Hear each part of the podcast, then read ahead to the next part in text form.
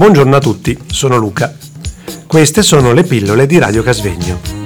Pillole costituite da una miscela di suoni, rumori e parole per addolcire e attenuare la spiacevolezza. Stiamo trasmettendo da Radio Casvegno.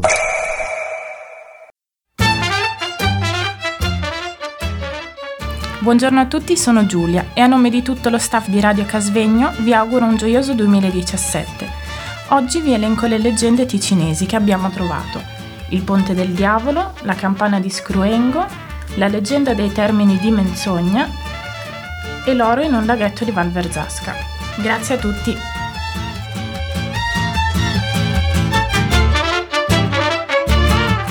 Buongiorno a tutti, sono Davide. Oggi vi parlerò di una leggenda della Val Verzasca, intitolato L'oro in un laghetto della Verzasca.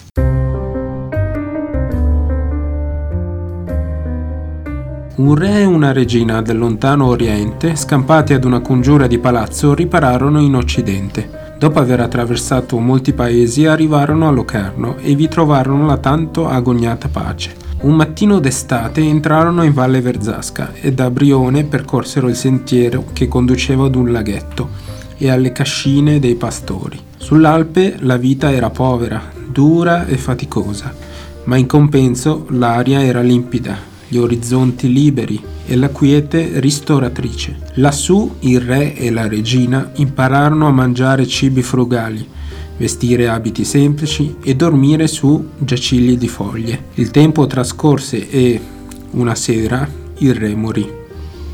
La salma fu adagiata su un pagliericcio all'aperto, sotto un cielo luccicante di stelle. I funerali sarebbero stati celebrati il giorno dopo a Brione, se non che all'alba accadde un fatto prodigioso. Apparvero quattro fate, vestite d'azzurro con una cassa d'oro.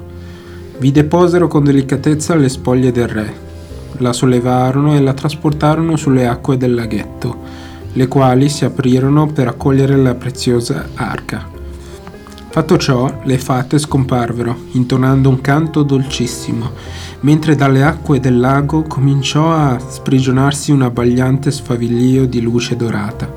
Spettatrice di così singolari esequie, la regina provò il dolore del distacco ma la fede le recò il balsamo del conforto. Gli alpigiani concentrarono su di lei ogni cura ed ella a sua volta cercò di giovare loro, badando ai bambini, facendo calze, rammendando indumenti ed insegnando loro le virtù delle erbe aromatiche e medicinali. Un giorno soccorse e guarì anche un pastorello, precipitato da una balsa e raccoltò più morto che vivo.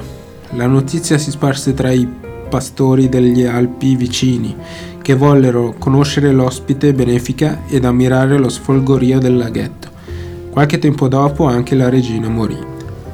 Le, prie- le pietose fate composero la salma in un'arca d'oro e la deposero sul fondo del lago accanto a quella del re.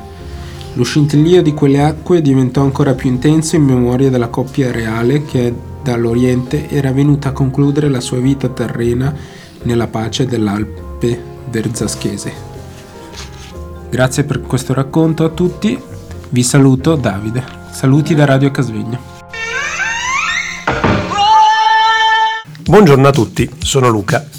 Queste sono le pillole di Radio Casvegno. Pillole costituite da una miscela di suoni, rumori e parole per addolcire e attenuare la spiacevolezza. Stiamo trasmettendo da Radio Casvegno.